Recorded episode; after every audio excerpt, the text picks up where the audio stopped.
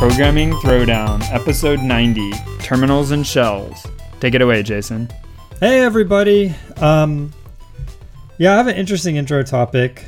Basically, um, this, this is something that actually happened a while ago, but uh, yeah, I wanted to talk about it right away. But then at this point, the show is actually popular enough that that uh, people I work with sometimes listen to the show, and uh, I didn't want to just jump into something that happened um, that'd be kind of weird. Uh, so basically, I've been waiting until now to kind of talk about it. But you know, it's about um, ambition and kind of the goods and bads of ambition, right? So, so what is ambition? Ambition is you know somebody sort of driving to kind of push themselves in in, in some direction. Like they want to have more responsibility. Um, they want to um, you know be uh, they, they want to do more like work more hours if you're working hourly things like that um, and there's a lot of different reasons for this, right? Someone might want to uh, make more money. Someone might want to, that seems like most obvious, but that's only one of maybe at least I don't know three or four things. I mean, someone could want more prestige and more honor, like they might want a nice title that they don't have. Um, somebody might want, um, they might find the work more enjoyable, like they might find what they're doing right now kind of too boring right? Um, or someone might want influence. They might want to be able to say things, and people, like to some degree, have to listen to them, right? These are all kind of reasons for um, ambition. There's probably others as well, and they're they're not inherently bad things. I mean, I think that that's sort of what drives a lot of people. But where where it becomes a problem is when when people don't recognize, um, like they just don't know kind of where they're at and this is one of those things that I I uh, like looking back on my career. This is one of the things that I didn't have a good sense of either. So like when I was a junior engineer, I thought senior engineers were just people who coded slower than I did, right? And I thought managers were people who did nothing, and I thought directors were just people who who uh, um, you know wrote like mass emails encouraging other people, you know and then uh, and then I became a senior engineer, and I was doing all these design reviews. Um, there were problems, like if if there were if there wasn't good unit test coverage, and then that caused an issue um, on the customer side. I would take a lot of heat for that, and we'd have to have discussions about that and why that happened, et cetera, et cetera. And that all took a lot of time, and so that was less time that I was spent writing code. And so I realized that, um, when, you know, that those senior engineers are actually doing things that are really important and they're they're very busy. Um, and then you know now I've moved into being a manager, and I realize there's a ton of work there too. I feel like I'm just kind of busy all the time. Um, that's a pretty you know I guess that's one dimension of looking at it just in terms of busyness. But in general, it's it's as you kind of go through that job, go through your career, you kind of are exposed to the bigger and bigger picture. And sometimes there's people want to really, really rush ahead. Um, but they could actually rush like so far that they end up kind of like collapsing under their own weight. Um, so they get some role that's just just way too uh, requires like way too much experience and the right kinds of experience and things like that. And and I was talking to somebody uh, a while back who um, was kind of in that position, and they were trying to figure out how to get sort of the next promotion as quickly as possible, and they didn't realize like that they were already kind of in this kind of bad position and it's kind of an example where ambition can kind of blind you a little bit. And uh, what do you think? Have you had people uh, like that? Have you been like that? And how do you how do you sort of deal with that, Patrick? I mean, I think part of it. I, I remember being like, I guess you're pointing out part of it is like when you first start off and you think like, oh, no one above me doesn't know all these new things I know coming out of school, and then you learn. Yep. I, I my more recent uh, bent on it has been a little bit like build, building up your gut feel that like there's a lot of things that you don't know whether a certain approach is going to be too fast or too slow and you don't want to become inflexible and say look i did it this way before and it didn't work therefore it'll never work but at the same time you need to feel for like where hidden complexity might lie or what are the most important parts to test if you're going to build a proof of concept of something um, and building up those things over time. And I think what you're sort of indicating is like young people don't, or young people, junior to a new skill, you don't always, un, you can't always appreciate what's happening above you. You only know that it's like beyond your scope. And it can look really bad to have that blind ambition where you say, look, I just want to be promoted. I know everything. I'm excellent at my job.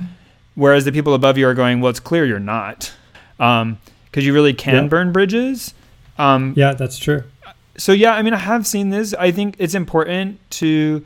I, I guess one of the concepts is like manage up because sometimes it's hard to know if your manager doesn't know what they're doing or you just don't know what they're doing. Um, both are possible. Yeah, that's a really good point. It's a really good point. both are possible. And How- oh, sorry, go ahead. How do you? How would you know if uh, you think? Like, how would you know if you're ready for the next level? Do you would you just go and ask your manager, say, "Am I ready for, you know, the next step?" I will not answer your question and answer a different question.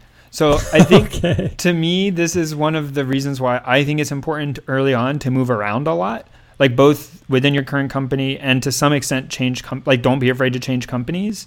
Um, you don't want to do it too often, but too little is also dangerous. And part of that is every time I've ended up a new company, I always think this like, what am I going to do? Oh, I don't know anything. How am I ever going to be productive? Why am I not getting work assigned? But then it always ends up working out. And I think it's Yeah, sort of that's so true. I think it's related to what you're what you're kind of asking, like how do you know? And the answer is you never do actually know, um, but it like it kind of tends to work out, and you try to find someone who seems to know what's going on. So I also recently have you know started to do more kind of manager tasks and you know try to communicate to people that you know hey this is what I what I think it means to grow into your role, um, and seeing people. One of the ways is seeing people come to a person and ask them for help. Not a person offering their snide advice or just doing code reviews, but actually people coming in like genuinely wanting assistance in something. Um, yep. and I think that's a good sign when you when people come to ask your opinion on something and not just like in a formality, but like they seem to actually want to engage with you because they think you're helpful to the problem. That's a good sign you're growing, right? And that you are probably becoming ready for the next role. But I mean, you never do know, right? Like That's right. Yeah, it's it's always and the thing is the the dynamics change too. So for example, it could be, you know, let's say you start a company and and you find some great product market fit and and and the company is a roaring business. Well, then maybe you could be a manager, a director, you could be anything and uh, the world is your oyster, right? But then things could go completely south and then maybe even being a manager is really hard. Uh, you know, um, I, I think another thing too is, um, so okay, there there might be, you know, when I was a junior engineer, I would get really upset when things you know didn't really work out, especially if it wasn't my fault, right? Um, so when things are sort of unfair, or when you work really hard and then for other reasons the, the project falls away, like maybe the contract uh, negotiation broke down before you know the contract was signed and the whole thing gets canceled, right? and that stuff used to really frustrate me. Um, and, but, but now think about this. Let's say you're a, a director of 200 employees, right? At any given time, one of those groups of people, one of those teams, or at least one of those employees, is having some kind of crisis like that. And your job is to basically deal with all of these crises, you know, simultaneously. And it just never ends. It's just there's always a big problem. And as soon as that problem is fixed, there's another problem somewhere else. And so that's one of the things I realized, you know, recently, or I guess later on in my career, is that, yeah, the director is just kind of on fire all the time. And they have to be someone who can kind of jump into different roles. So at one point, my director was acting as a as a first level manager to a team that where the manager had quit.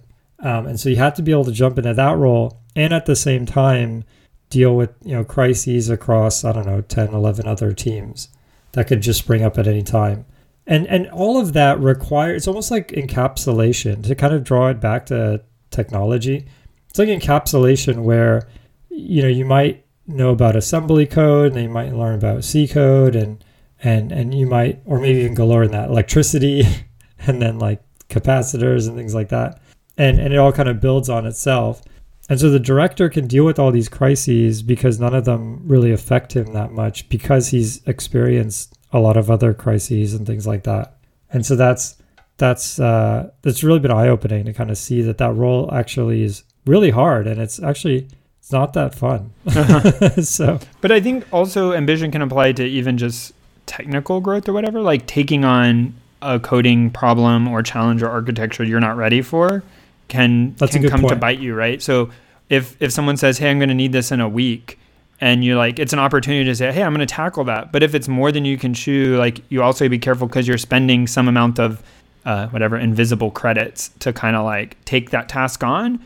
And if you aren't able to, you know, return back more than the credits you spent, then that's sort of a net loss for you. So if you, yep, well, oh, sorry, Yep. No, totally. One time I, I ended up, uh, I was tasked with writing a DSP. And you know me, I know nothing about C or, or, or low level, really anything. Um, and yeah, it was, it was, in hindsight, I mean, it was a very poorly assigned task. Um, but, you know, I, I real, I was just way over my head and it was extremely frustrating. And, uh, um, yeah, I think it's one of those things where, where I guess a, as a manager, you have to sort of assign people the right tasks and be on top of that and things like that. But but you also, as a individual contributor, you to be able to say like, okay, this is kind of beyond me. I need help, and and and you should be able to like sort of swallow your pride and things like that. I think this comes a lot into interpersonal communication as well. So like when I when you're when you're sort of describing this, one of the things is knowing like when to ask for help versus when to just figure it out. Uh, yep. And like falling behind on something and not telling your manager becomes like a problem if you if you end up like oh if you just told me a week ago I could have helped you out or we could have changed something around. Um, and so trying to like read the situation and like monitor how other people are viewing things or how loaded their work is. I mean, I think a lot of this comes down to that, right? So if you fail on something, but if you hadn't tried it, no one else could have tried it either, that's not a big deal if you took something that someone else easily could have fixed and you sort of like take too long and botch it, then that's a that's a that's more of a problem. And the, no one's going to actually tell you which things align to your skill set best as well as you can do for yourself. And some of that you also have to like kind of read the room, like see how other people are feeling, what they're doing, and ultimately make sure you're on a good team which has opportunity growth and people are willing to let you sort of fail a little bit without sort of coming down on you. Yep. Yeah, it totally makes sense. Yeah, definitely stay in a lot of communication and don't feel bad about just saying, "Look, I don't know how to do this." Cool. Yeah. All right. And also, yeah, I guess yeah, your your manager, you can be just I mean, depends on the manager, but you should be able to be just completely transparent with them. And don't hesitate to go to your manager and say, "I want to be, I don't know, principal engineer tomorrow." But then also, you know, take your manager's advice very seriously when they say, you know, this is where I, we think you're at. And uh, yeah, I think ambition is good if you use it in the right way. All right, you want to jump into news? Sure. So my first one is uh, an article, uh, okay, I guess a GitHub repository of uh, Jupyter notebooks or IPython, um, and it's in GitHub called Common Kalman and Bayesian filters in Python. Uh, we'll have a link in the show notes there's not a catchy title to this one. Sorry, um, but two two things or a couple things that are interesting. So um, first of all, I didn't know that this was a thing on GitHub now, where you can click the .ipynb IPython notebook. You can click on one of those mm-hmm. in a GitHub repository, and it'll actually like load it up for you. Um, yeah, it's not amazing. That's pretty cool. Uh, I'm not a I'm not the biggest Python person, so maybe everyone else already knew this. Um, but the second thing is if you've never come across uh, Kalman filtering or just Bayesian filtering in, in general, what that means. Um, D- Jason men- mentioned DSP work. If you do embedded processing, if you're, I, I mean, it actually comes up in lots of different things. If you're taking mostly, I guess, observations of the real world where uh, some whatever you're using for your sensor can be noisy. I think we've probably talked about this a little bit before. But whenever you're sort of yep. taking a measurement and that measurement is prone to some amount of error, um, and you want to have an understanding about what your belief of the real value is as you take these samples over time. So, so an example is if you get a GPS coordinate off of the GPS antenna in your phone, that has some error in it. And that error kind of moves around over time. So if you keep your phone in one spot and you keep reading samples over time, over time all of the samples average out to, you know, probably very close to your location with with maybe a much smaller bias than any single sample. Um, but what do you do if you're also moving? Like, what if your phone's moving? uh, you can't just sort of like accumulate all the samples for a minute and then average them. You'll get a really bad answer.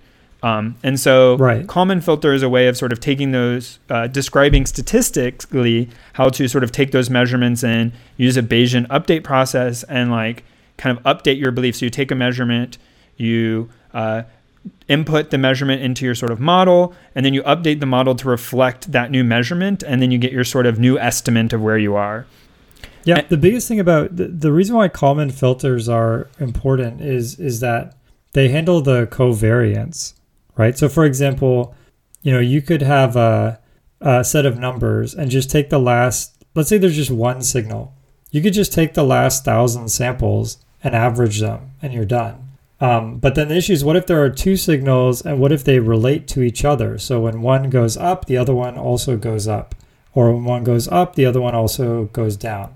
Then that relationship, you should be able to take advantage of that. So if one is going up, you shouldn't have to to to collect the average to know that the other one's going to go down, and that's what the Kalman filter does. Um, so these are enormously powerful. They come up in all sorts of use cases and examples, and um, this GitHub repository, I guess, is, is sort of like an interactive book. Um, and the I didn't go through all of it, um, but I went through a, a, little bit of reading it and trying, you know, looking at some of the first first chapters examples. Now that was a really good descriptive way of doing it. This is a really complex topic. It took me. Many tries at trying to understand Kalman filters before it sort of clicked. I, I, guess this isn't really my background or my area, so maybe that's my excuse, or maybe I'm just really bad at this stuff. Um, well, Kalman filters actually depends on a lot of knowledge, and uh, and to jump right into it, I mean, without like a background in like Bayesian stats and stuff like that, it's a challenge. I mean, yes, I have none. Probably had to cover a lot of a lot of background. Uh, so I, I, thought this was a pretty maybe I'm uh, somewhat tainted by having tried it a couple times, but it seemed pretty good to me. I, I like the presentation, I like the style, I like the way they were sort of describing it.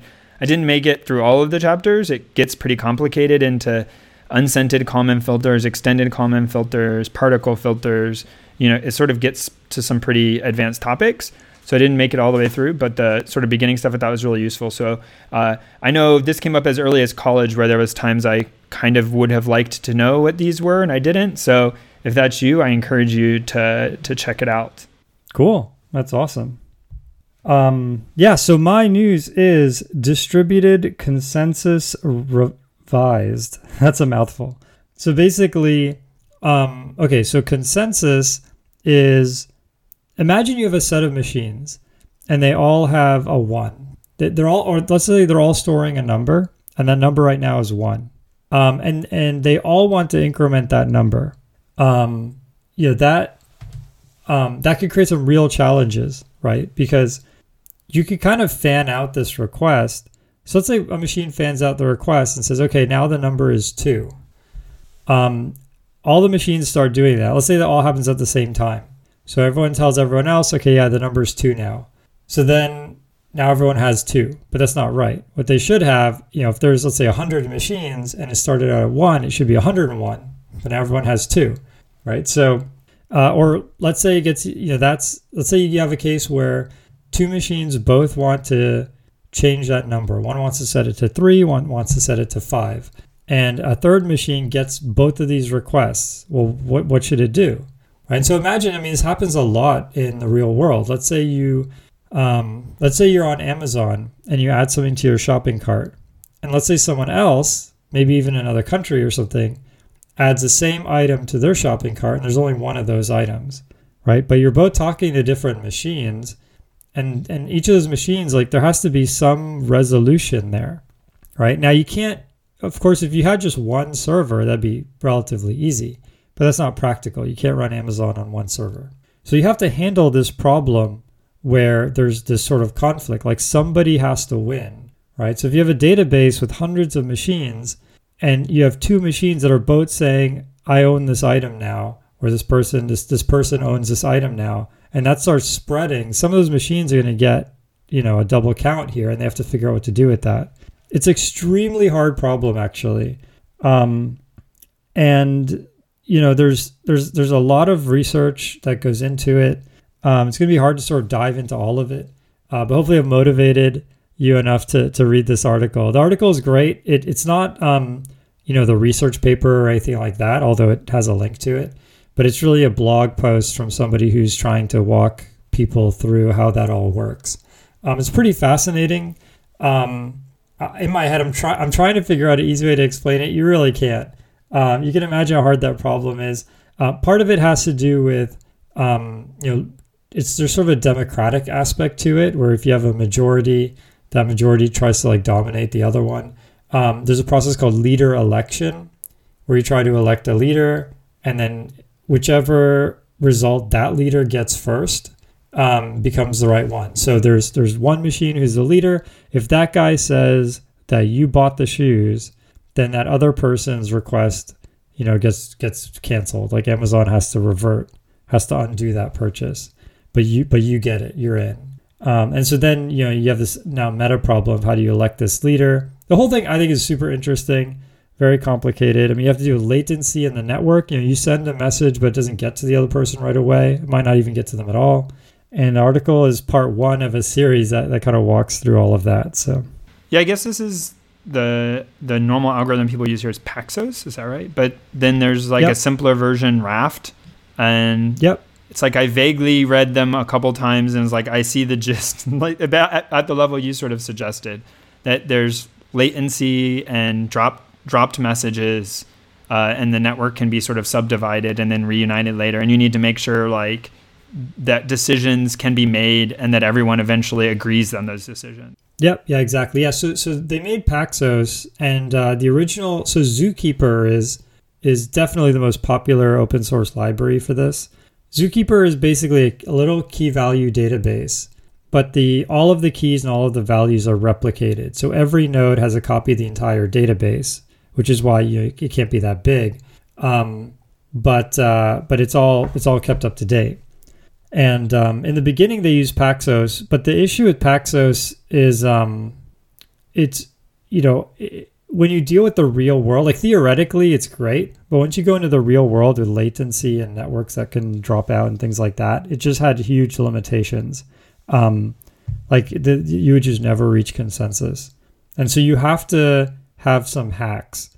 Um, and then over time, those hacks got more and more refined. They developed some really solid kind of mathematical bounds and then the hacks became basically a better version of Paxos, and that's Raft. Cool. My next, uh, I guess I sense a little bit of a theme to, to this week's, or this month's uh, articles. Um, my next one is this actually came out a while ago. I saw this on Hacker News, um, but I don't think we've talked about it, and I, I think it's pretty cool. This is hn.academy, and what it does is looks in Hacker News posts for Coursera courses or EDX courses that are talked about or suggested as like ways to learn about something and aggregates them sort of over all time, over the last month, over the last year, and oh, and cool. indicates like things. So when you go to a site like Coursera or EDX or one of the other what is it MOOC MOOCs, um, then yep. then you know you end up with this giant list of things. It's like I don't know where to start. Which one of these are good or bad? I've done some before and I was like, ooh, this really feels like someone with a VHS camcorder in the back of the room, just kind of like, it's cool that it's there, but I'm not clear I'm learning anything. Um, yep, and then other yep. times, like, ooh, this is really well done. So I think this is a good uh, starting point for trying to filter those down to things which are, uh, which might be useful or practical. So there's some pretty good stuff in here, including things we've talked about before. So like from NAND gate to Tetris is on here as a course. There's uh, jazz improvisation from the Berklee College of Music. Oh, that only had one citation. Okay, well that's not that that popular, I guess. um, learning how to learn, quantum information science. Uh, you know, kind of list them out. It's it's an interesting thing if you're nothing more than just a kind of uh, cool courses to check out if uh, that's something you're into. Cool, that sounds awesome. So is this is this like a meta, like a like an index of MOOCs? So it's like at the end, sort of like that. Have you ever seen this things. is a new trend? I, I, guess I don't know exactly what it is, but the uh, like awesome lists or whatever. Like oh yeah, uh, I don't know. Uh, maybe I've missed the meme. I don't. I don't exactly understand what they are, but I see those occasionally pop up where someone sort of makes like a giant list of like resources. I would view it kind of like that. Yeah, yeah, that makes sense. I think I call them listicles because they're like articles, oh. lists. Okay, clever, I guess. All right, cool. So we actually have something new. I'll talk about it briefly, a new part of the show. Um, you know, we have had over the years many people email us um, asking um, us to basically talk about something that they're interested in um, and, and they wanted to sort of sponsor that discussion, right? Um, and it's been everything from people like, I'm not going to name any names, but people trying to get us to talk about soda, like literally soda. Um, um, there, there's been everything from that to things which are really, really interesting. And actually, to the point where uh, some of the times we've even just said, hey, um, you know, we, we won't, uh, you know, do a do a sponsored discussion, but but why don't you come on the show and talk about spend a whole show with us? And some of our best shows actually have come out of that. Um, but there still have been people who they you know, they want to sort of get a message out, and it's actually a really cool message. Um, but it's one that that um, that we didn't find organically, right? And so what we're going to do is we have this new area called sponsored news, uh, sponsored news link, and so this is going to be something that um, we're generally interested in. Um, we're not going to try to fill this with anything. It's going to be something that we're um, that that that you know we, we see that and we're like, wow, that's really cool. People should know about that. Um, but you know, in total transparency, that's something that was presented to us, and so um, you know, kind of keep that in mind. So the, our first ever sponsored link is the uh, O'Reilly Open Source Software Conference. So this is pretty cool. Have you ever gone to or had you ever gone to a conference before you started working, Patrick? I've never gone to a conference that wasn't only a part of my company's conference. Really? Wait, Yeah, so I- seriously? Yeah. Wow. So you've never gone to uh, like um, like a like I don't know, like just a generic like, Like C about conference, CPP con. Nope. Never gone Or to just that. like like a conference SIGGRAPH. that had like uh yeah, SIGGRAPH. You No. ever gone to SIGGRAPH? No. So I've never gone Really? to like about- a research conference. I've never gone to like no. I just I was thinking about that the other day. I've never done it. What about like a trade show? Like if you worked on a product No. and that product Really? Okay. So I mean, I've Well, gone to I have- stuff where it's like my company was hosting a bunch of people from the company to talk about the company. That's I've been to like that before. Yeah, right. That makes sense. Okay, I have been to a lot of conferences. I'm a conferenceaholic. Um, and uh, I've gone to everything from actually, I mean, just this month, I went to the Spark AI Summit. Um, I went to, I'll be going to a conference at Netflix on Friday. Um, and there was even another one. Uh, oh yeah, there's a there's a VMware AI like a summit. Anyways, I go to a lot of conferences. It's cool to talk to people, see what they're doing. There's typically like a vendor area. Um, so that's people who have booths set up, things like that. There's a keynote hall. So there'll be one or two big talks where they expect a lot of people to go and they kind of have the right infrastructure for that. And then they have breakout sessions. So at any given time, there might be three or four people talking, and you can only really see one at that time slot. And they try and space it out so that not all the, let's say, C people are talking at the same time or something like that. Um, so open source software conference is uh, is uh, actually one of the longest running open source conferences. It's been going on for about 20 years, and uh, you can actually, if you go with the link that we're going to post in the show notes, you can get 25% off uh, admission to the conference. Um, it's a little bit steep if you're not a student. So if you're not a student with the discount, it's seven about seven hundred fifty dollars. Um, most people can get you know their company to kind of cover them. Um, in my case, yeah, I, uh, most of the time I, I get the company to cover it. Um, if you're a student, then you can get um, some really nice discounts as well. Um, you can look on the website for information there, um, and that could be you know high school student, college student, doesn't matter. But there's going to be a lot of industry experts there. There's going to be folks from Google, like like Holden Karau is going to be there from Google. Julien Simon's going to be there from Amazon. There's going to be a lot of folks there. Um, definitely, I you know, check it out. I think um, conferences are a really good way to learn kind of what the state of the art is. And the nice thing about open source is, you know, I've gone to conferences where where folks talked about you know their amazing system they built, and uh, well, we can't have access to it. It's like here's this great stuff we built and it would take you you know five people working for three years to build the same thing um, but this conference is all open source so everything somebody says um, you can just download it off the internet and try it yourself which is pretty cool All right. and with that Time for work. it is time for book, of the show. show. My, my my book of the show is uh it's a little bit uh embarrassing But uh, I, I've been listening to Oprah Super Soul podcast. Um, I'm definitely not the stereotypical Oprah um, um, subscriber, but um, this actually, I was I was uh, flipping through the news um, uh, on uh, I use a, an app Flipboard for news, and I generally like a lot of news about like not necessarily self improvement, but just I like positive stories. I like hearing people's success stories. Um, I like especially like entrepreneurs who succeeded. I like reading about their stories, and so over time, Flipboard has kind of picked up on that. Um, yeah, their algorithms or whatever have picked up on that, and so I guess that's how it uh, it showed me um, like top and most inspirational podcasts, and this was number one. I thought, okay, let me check this out. So this is the Oprah, and, like from TV.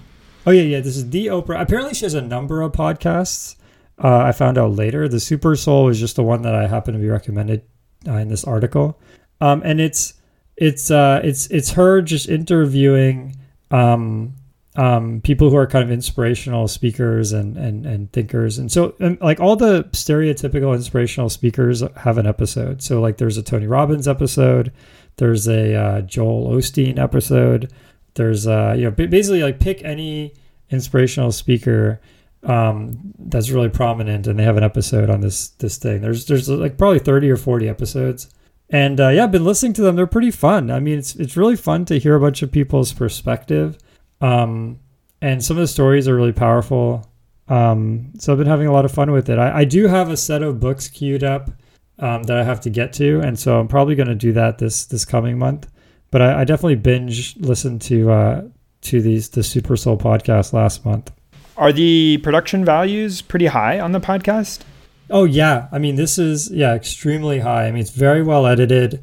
Um, there's no downtime. They they cut out you know even like from the uh, you you could tell that like they're cutting out parts of the interview uh, that ah, weren't that interesting. Sure. It's you're not getting like a it's not like a Joe Rogan type thing where you get every second um, you're getting just the best, let's say, 30 minutes out of a what might be like a two-hour interview. So I've noticed there's some new podcasts coming out, and I, I, to be fair, although we do a podcast and have for many years, I actually don't know that much about podcasting.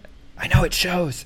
Um, but or and I don't like editing the podcast. Um, so the I've noticed there's a bunch of uh, things where they do like they'll talk to various people and like have interviews and like cut like it's a whole almost like a very produced TV show versus as you said yep. I was going to say like our show or I guess Joe Rogan I have listened uh, or watched one time when I think Elon Musk was on because it was in the news um, yep. and so yep. yeah it's a very sort of like much similar to our podcast like there is sort of like a rough agenda but it's just kind of like a free like a train of consciousness sort of like conversation.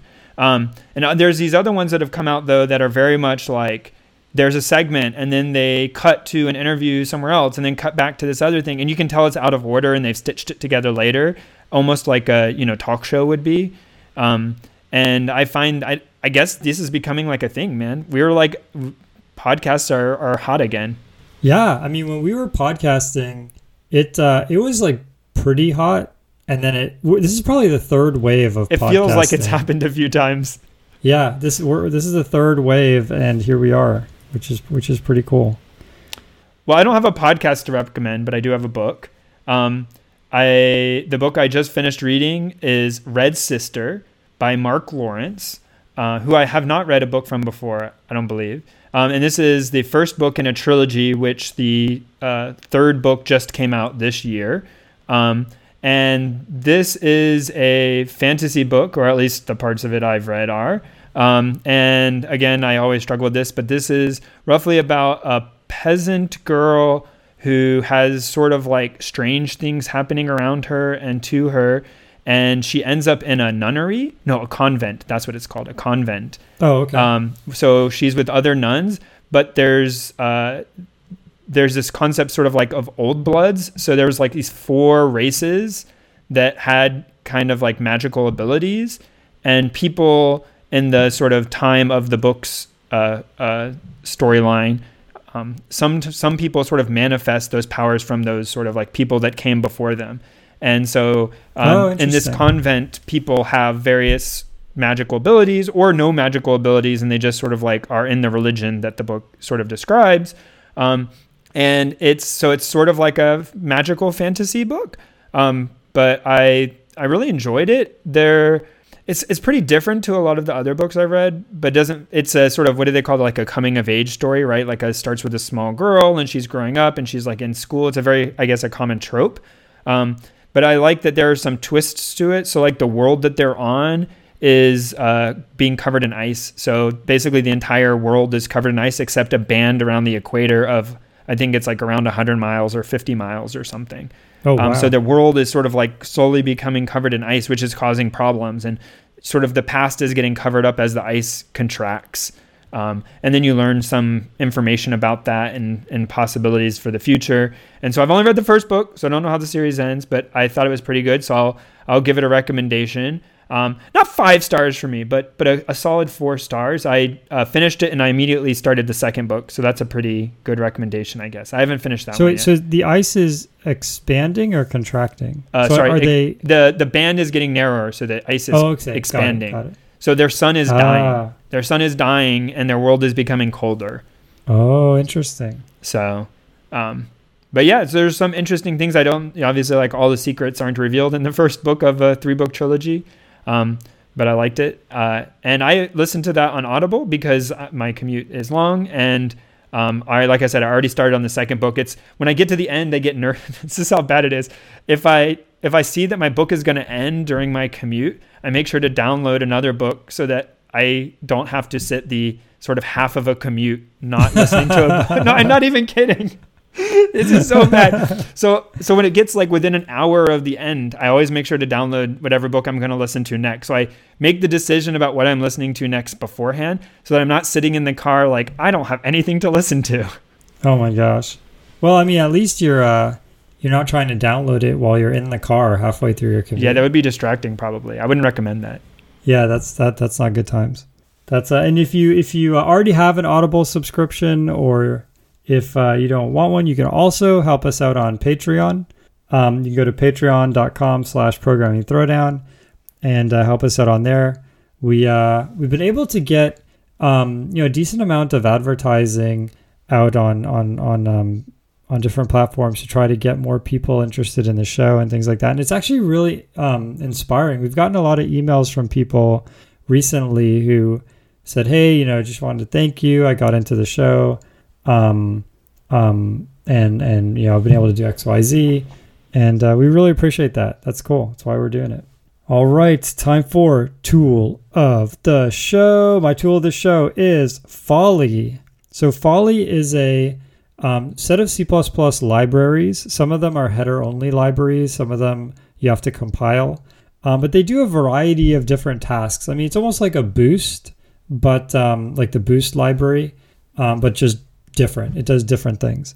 Um, the one that I used, uh, which which draw, drew my attention to it, is uh, Folly Future, which is pretty cool. The idea with Folly Future is, um, in my case, I had a, a set of tasks, and those tasks formed a DAG, a directed acyclic graph. So so imagine um, you have tasks A, B, C, D. Um, tasks A and B can run right away.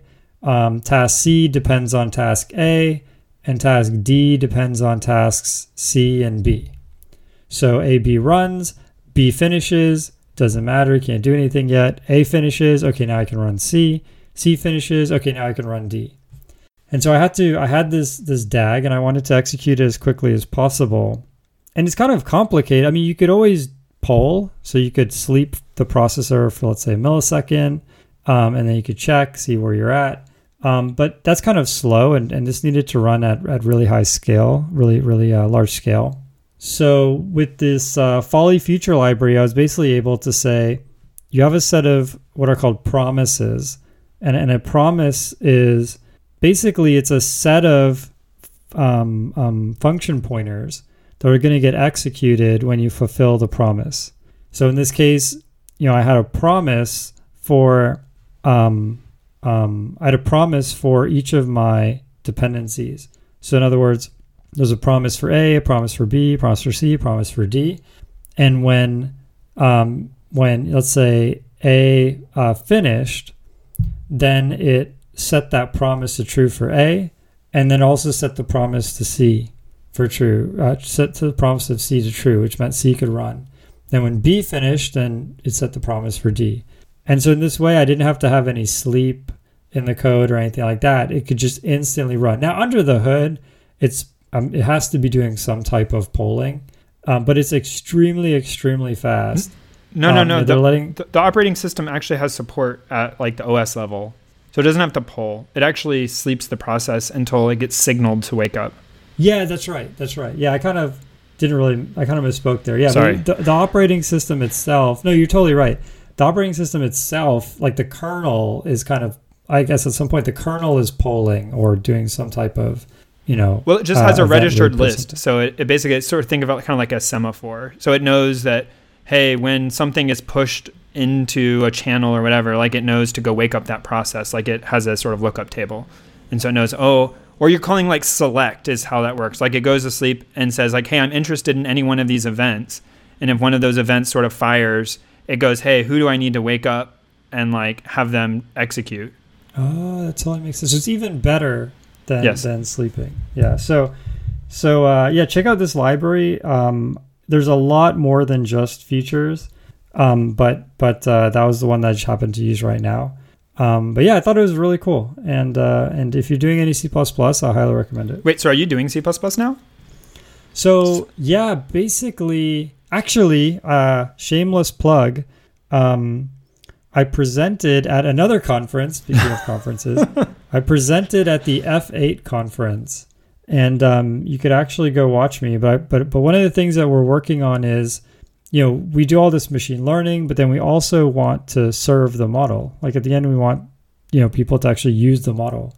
And so we've built like this serving library that you know you could run on a phone, you could run on um, you know website on whatever you want.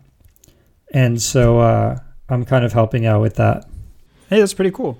Um, so the other thing is, I said I have used futures in Java, so um, I do actually. It takes a while to get used to the sort of that paradigm, but but I, I do actually prefer it for all the reasons you said it. It's better than the sort of like wait for this to be done um, and then and then move on to the next thing and sort of doing that manually. Being able to sort of like chain the functions is seems more natural. Yep. Yeah, totally. Did like that. Um, my tool of the show is again a game because apparently that's the only thing I'm good for.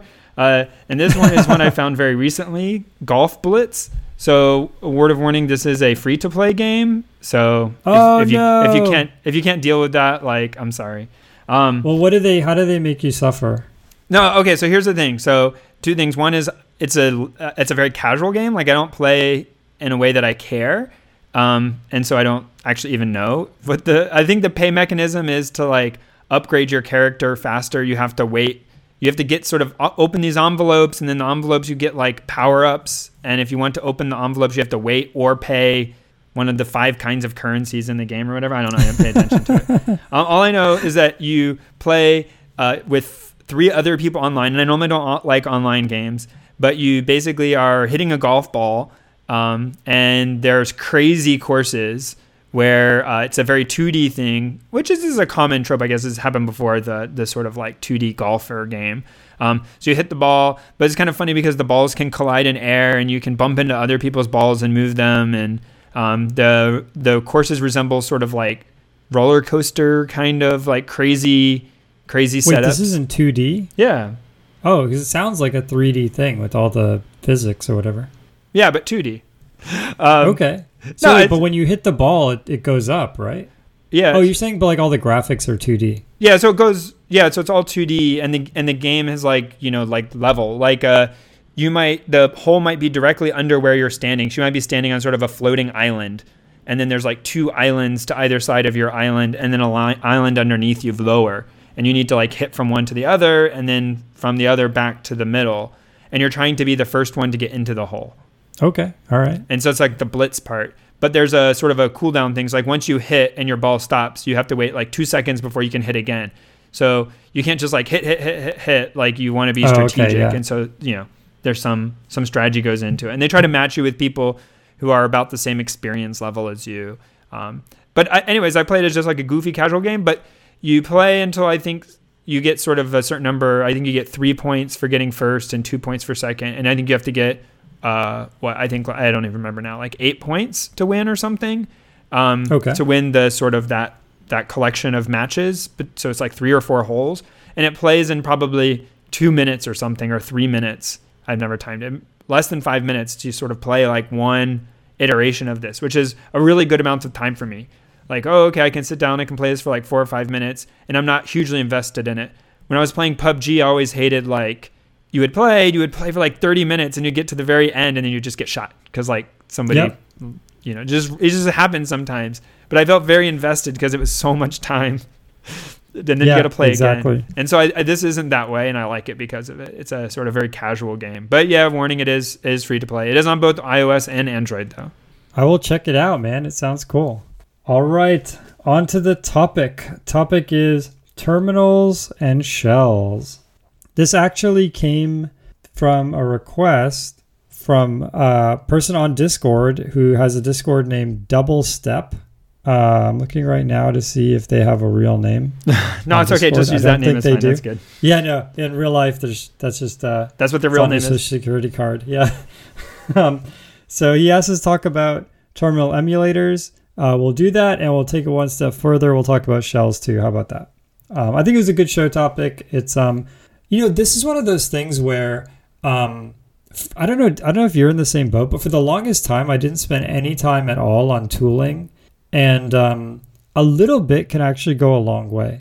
Like having a decent terminal emulator set up, a decent shell, um, learning like the very basic keystrokes. Um, so like let's say you want to do like a find replace, like being able to learn the keystrokes back can actually help a lot in productivity. And with that said, um, we'll jump into terminal emulators. So first, we'll kind of let me kind of explain kind of how this whole thing works. So you open up your computer and you type cmd.exe and hit enter if you're on Windows. If you're on Mac, you know you you type uh, you go to the quick launch and you hit terminal. On Linux, same thing, um, and a program pops up where you can enter some commands. Um, that program, so that thing that renders that border, it's rendering the blinking cursor. That's the terminal emulator, right? What you see is is on the surface is a terminal emulator. Now, when you hit, let's say L on your on your keyboard, um, what's happening there is the terminal emulator program is capturing that keystroke and it's sending it to a shell. Now, you might have a, a terminal emulator that supports tabs or multiple windows, and so th- it could actually have multiple shells. Um, some of them even have uh, panes, so you can actually have one window and it's split into two. So the left half of the screen might be running top, the right half of the screen is interactive.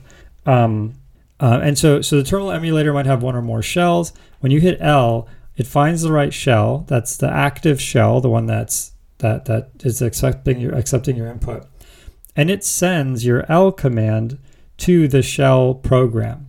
Right. So when you start the terminal emulator, it doesn't know anything about prompts or file systems or any of that. What it does is it launches a program inside of it called the shell. And what the shell does is the shell is responsible for, you know, connecting you to all those commands. So when you type ls, enter, the shell has to go and find the ls executable, um, you know, run it, um, get some kind of output, and then it will send that back to the terminal emulator, which will render it on the screen. Um, does that make sense, Patrick? Yeah, I actually able to follow didn't? Okay. quite know that, but that makes a lot of sense. Okay, cool. So so now the, the terminal emulator and the shell are actually talking to each other. Now most of the time it's very transparent. Like you press an L, the terminal emulator tells the shell, "Hey L," and the shell says, "Okay, let's let's uh um, let's just echo that L back to the person because you know there's nothing for me to do yet. They haven't hit enter." Terminal emulator says, "Okay, I'm going to draw an L because you told me to draw an L." Um, but there's actually a protocol now, by default, the protocol is a pass through. You type an L, you get an L. But there are what's called ANSI codes, A N S I. Think I don't know what that acronym stands for, but ANSI is think of it as like as like the protocol. So, for example, if you do, um, if you remember your ASCII codes, you know, there's I think it starts at I want to say somewhere in the 20s or 30s. Do you remember what capital A is in the ASCII code? Capital A is oh man, uh, I don't know what it's off the my head, but sixty-five there's a number of or hex forty-one. Six, oh, okay. But But there, the- there's a number of there's a number of codes that that are not um, that don't map to anything, right? And so um, I think so twenty hex twenty starts the like printable commands starting with space. Ah, okay. There you go. So before that, there's you know there's a, a opportunity there to use those extra codes to send some special information, um, and so there's there's a set of these codes that you can run in sequence, and that's going to tell the terminal emulator, hey, I'm going to do something special. So these letters that you're going to see next, they're not just regular letters you need to draw. They're gonna they're commands to tell you to, to act a certain way. Um, and you can do a variety of things with that. Um, you can actually move the cursor around. So you could tell the terminal emulator, hey, um, I want you to take the cursor and move it to, you know, row three, even if you might be on row 30,000 or something like that. Well, I guess your screen's not that big. If you're on row, I don't know, 20, you just go to row three. Um, you could also change colors. So if you've ever run a um, shell command, uh, or sorry, you've ever run a command line command, and it actually displays colors on your terminal. That's those are special ANSI sequences. So that's part of that protocol. The the the shell is running your program. Your program is telling the shell, um, hey, you know, send this special code and then to, to, to, to turn the text to red. That shell is telling your terminal emulator to do that. Your terminal emulator says, okay, for now on, all the letters I see, they're all going to be red and then you, you say hello world and then hopefully if you're a if you're if you're nice to the person who comes after you you change it back to white and then you exit the program right um, there's actually a bunch of really crazy ANSI commands that are supported by most tem- uh, terminal emulators you can actually render an image to the terminal which is pretty wild i mean imagine you're just in command.exe and all of a sudden an image shows up it's actually doable um, and uh, yeah, a bunch of cool things that are possible there. You can ring the system bell. That's actually pretty frustrating. If you've ever um, done cat on a binary file, what that's going to do is it's going to render all of those raw bytes of data to the terminal. And so that's why if you ever cat a binary file and weird stuff starts happening to the terminal, it's because of those ANSI codes.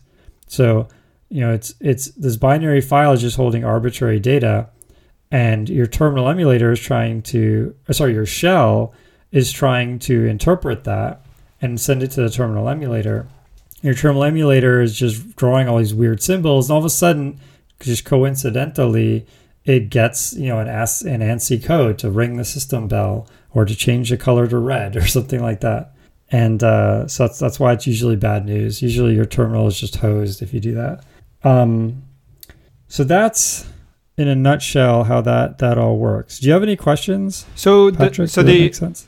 terminal emulator. Now I'm going to botch up the part I understand.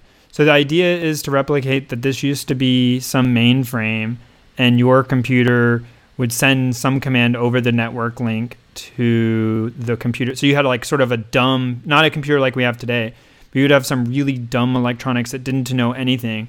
And so when you typed a character on the keyboard, it literally needed to sort of send the information that that key represented to a computer somewhere else in order to know what to do with that character. And this is why you said that sort of like echo thing. So like it, it, the idea is like I type the letter L and my com- my keyboard and my screen like aren't connected to each other. Like the keyboard sends the message to the other room and then it sends back, "Oh, hey screen, you need to print out that letter onto the screen at this location or whatever." And th- Yeah, exactly. I mean, that's the history of it. Yep. and so, so that history evolved into like what you're saying, which is like, well, now we don't send it necessarily over the network, but you just send it to sort of a local running process. Yeah, exactly. Okay. Yeah, you got it. Yeah.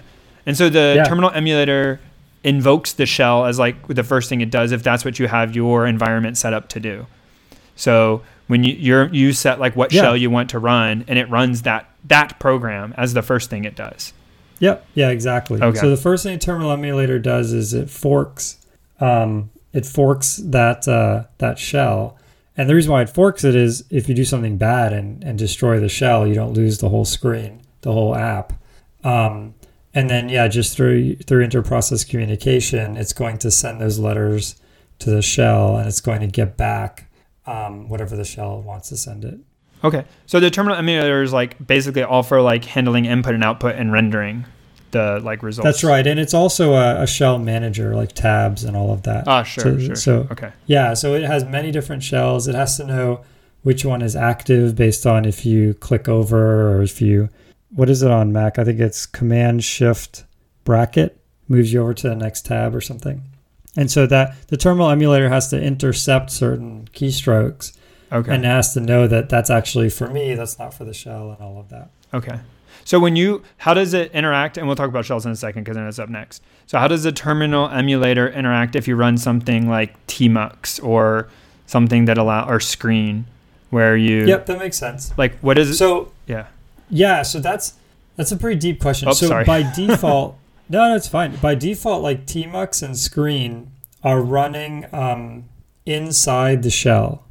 So, um, so one thing, the the terminal emulator and the shell are, uh, sorry, the the terminal emulator is constantly telling the shell the size of the screen in characters.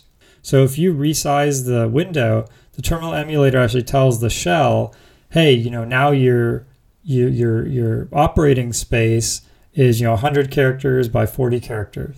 Um, so so the way Tmux works is Tmux knows that size, and so you know when it renders that bar at the bottom, and when you split the screen in half and things like that, Tmux is using that information. But other than that, it's it's completely living in the context of the shell. It doesn't know anything about the terminal emulator. Um, and same thing for screen.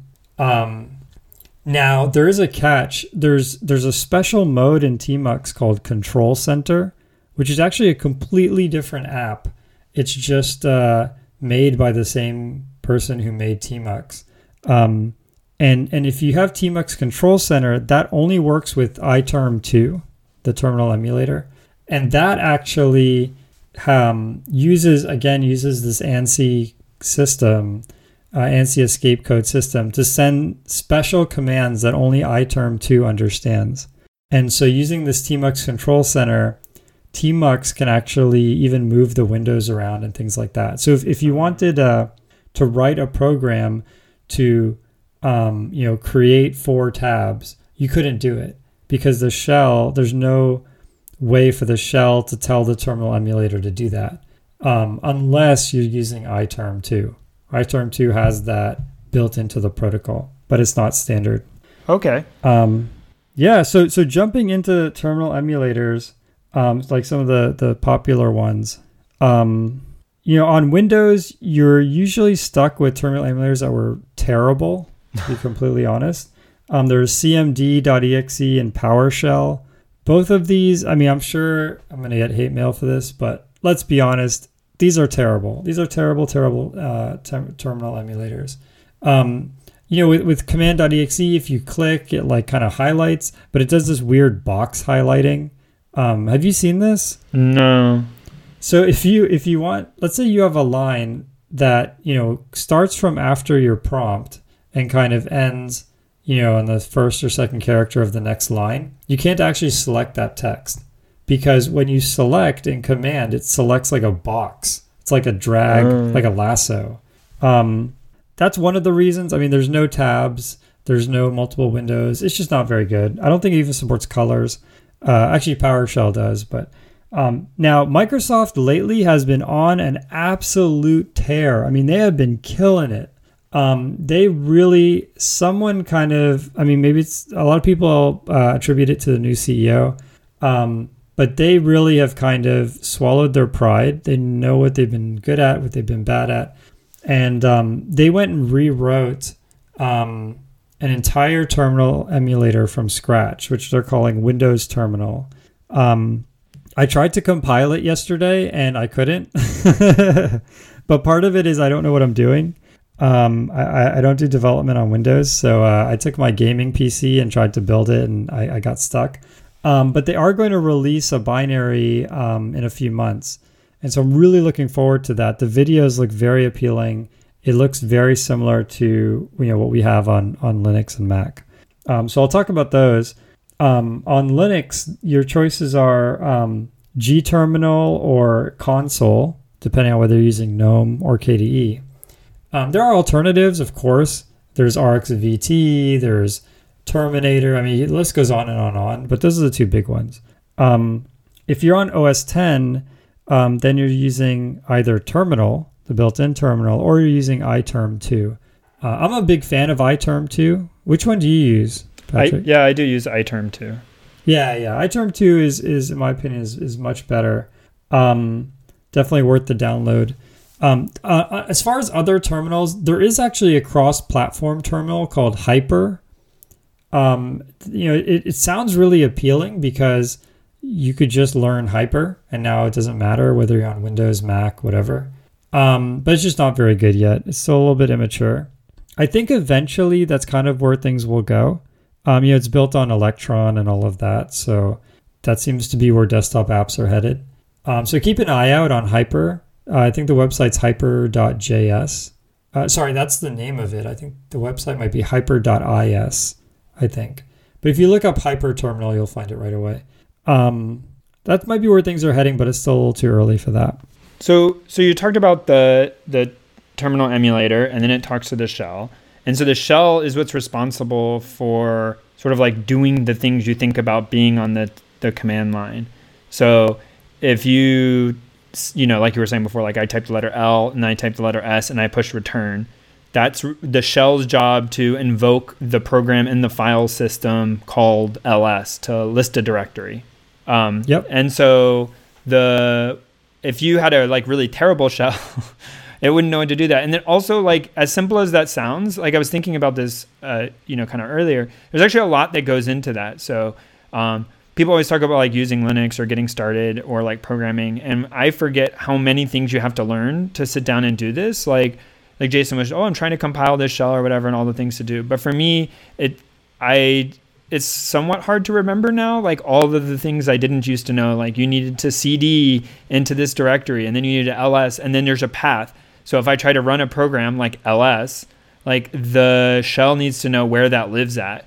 And it knows where that lives yep. at because of this environment variable called a path. Well what's an environment variable? How do i change it? How do i set it and these things are like by convention somewhat similar across shells, but they don't have to be. Um, so most people are used to running a, the bash shell, the Bourne again shell, which was the successor to that just the shell sh or the the bourne shell. Um, and so the there was a collection of these these kind of shells, and I guess I don't want to say one out because someone will email us and tell us that that's not how it is at all. Um, but well, but, but, no, there was there was SH and CSH. That's what I was going to say. Like so there were CSH, yeah. KSH. Um, yeah, there's like a whole variety of these, all with various ways of interacting, and they mostly work with each other. And I guess there's like some sort of conventions and um, POSIX sort of like guidelines for how to do stuff. Um, but like how to write a for loop would be different between them. How yep. environment variables work would be you know kind of different between them if you did piping between programs, that's like a function of the shell. So if you ever did, like Jason said, if you ever output a binary file, the CAT, so just cat the file and it, you know, sort of prints the whole file to your screen to the terminal emulator from the shell. It, it sends all the ASCII characters to the terminal emulator to display them, some of which are ringing bells and some are changing colors or who knows what.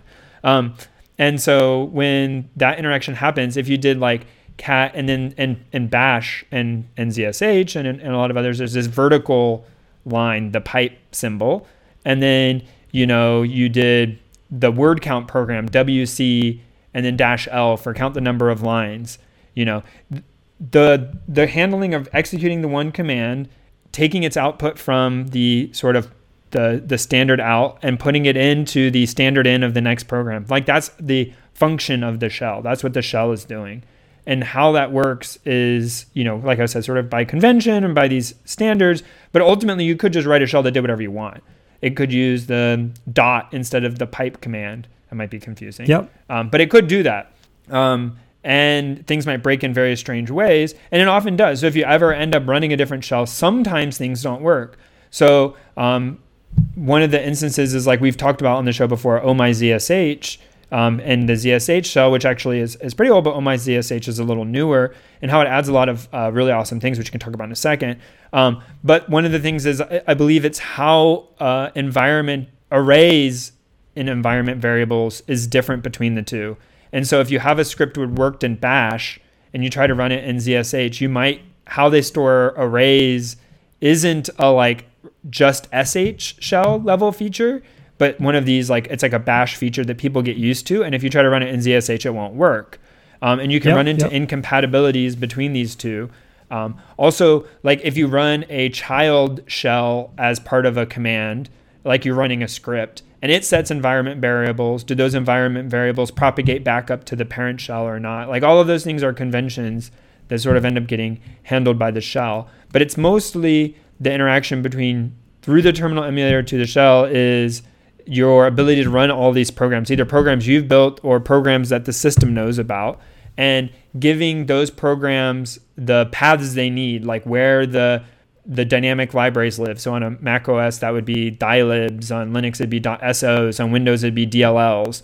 Uh, well, I don't even know people do that in Windows that way. But like, and these other ones, that's like yeah, me neither. setting up that environment is the job of the shell. Yep. And so that yeah, totally oh, sorry, that command prompt that you see um, is is another function of the shell. And you know, back in the day, I didn't know it could do cool things. Um, but today, it feels like I see people. I go to other people's computers at work and talk, and they've got all sorts of crazy things displayed. And some of them are, you know, oh my ZSH theme. Some of them are even just uh, things you can do in Bash. Um, but they can show like what Git branch you're on. So mine will tell me if I'm in a, you know, I'm in this Python virtual environment on this Git branch and, you know, let me know, you know, kind of my current state of that window because I have multiple open. Um, and that's really useful. Being able to tab complete is super helpful. And one of the things I like about ZSH that I think does work in Bash, but it doesn't work as well, is the fuzzy matching. So Oh yeah, the fuzzy matching is so much better. Yeah, I love the fuzzy matching. And also like in in in Oh My ZSH configured, you know, you can double tap the tab and it'll give you the ability to use your cursors to select the thing you want to complete to. So if yeah, so just to give an example of this, let's say so you know on Linux it's all case sensitive. So let's say you have a folder called you know my picks and P is capitalized, and so you do ls my picks and you don't capitalize the P, you do myp and then hit tab. It won't do anything because there's nothing, there's no folder like that. Um, I no no sorry. With the fuzzy matching, it will actually just match it. But now let's say you you do something where um, the fuzzy matching matches it, but it's not quite what you wanted. So let's say you have my pets and my picks, and you do MYP, you hit tab, and you get my pets. You can actually hit tab again, and it will, yeah, give you this really cool menu where you can kind of hit tab to cycle through the menu. And that's configurable. Um, and you know people have very elaborate configurations and not elaborate configurations. Um, but as jason i guess was pointing out earlier like spending time on your tooling like making sure that you have an environment that suits you kind of sometimes feels like a waste. And some people obviously take it to an extreme where they spend they spend more time sort of like making it tricking it out and making it look cool than actual like functionally improving what they're doing um, but spending some amount of time in getting something that works well for you uh, really does make things faster. And learning enough shell commands that you know you can get by and get stuff done and do simple scripting really does get you out of a lot of binds because it is often much faster, as sort of Jason was indicating, to write sort of like a one line Linux script than to write a Python script that would be really overcomplicated to do it uh, or try to figure out how to do it in C++, I guess. Um, all of those yep. would be pretty hard to do. So learning enough of it to get you out of the easiest examples um, is a desirable feature. But there's other kinds of shells as well. So we mentioned like CSH. Um, there was KSH. These are ones like I've personally never used them before. I've done them like launched them by accident and then realized like I don't know what I'm doing and got out of yeah, I've done that too. Um, but I will say the other uh, thing is that if you want to write the sort of I don't know, maybe like the best way. But it, if you don't know what other people are going to be using, it's often at the beginning of your script you do the what is that? The they call it like the shebang, right? Like pound yep, right. pound bang pound exclamation point, and then the program that should execute to launch the script. And if you do uh, sort of slash bin slash sh instead of like bin slash bash, and actually make sure your script is compatible with the sort of just the sh shell, the the kind of simplest shell, then you have more likelihood that it's going to be portable to other things. Um, if you don't do that, it's just very likely you end up running it as a bash script or a ZSH script or whatever your current shell is. Yep, yeah, that's right. As long as you do that uh, shebang, then uh, even if someone's in bash but your shebang is is ZSH, it'll switch over to ZSH to run the sh- to run the script. And it's possible they don't have that installed because it doesn't come installed on all systems. Yeah, and it'll just get yeah, that's error. true. Yeah, Yep, yep. But that's easier than uh, person runs it and they get some really bizarre error. yeah. That's I've had that happen a lot. Most people don't actually specify; they just name it .sh, and they don't actually uh, do the shebang at the top. Um, so be kind. Uh, so the other popular ones we've talked about Bash, which is the default on many. Uh, I think it's a default on Mac OS. I believe it's a default on most Linux distributions. Um, we talked about ZSH with the Oh My ZSH uh, sort of like uh, uh, configuration is really nice. The other one I know some amount of people around me use is Fish. Um, now Fish is a little different in that it does a lot of really cool things, and it's much newer than a lot of the other ones but it doesn't have full POSIX compatibility. So they decided that some of the things that POSIX chose to do were wrong or outdated, and so they've chosen to break POSIX compatibility in trying to be a more understandable shell. So they try to give better errors, they try to do the thing that's more expected than the thing that's more compliant.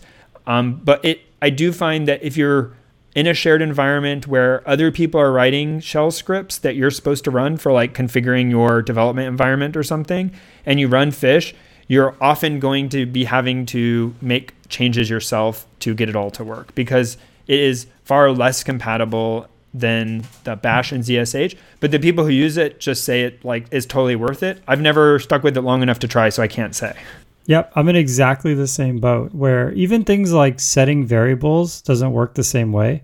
I think in Fish it's like let x equal three, but everyone else you just say export x equal three, and um, and so yeah, it's just too non-standard for me to get into it. But um, I also know some people who absolutely swear by it, so it might be worth trying trying for like a month and then seeing how it goes.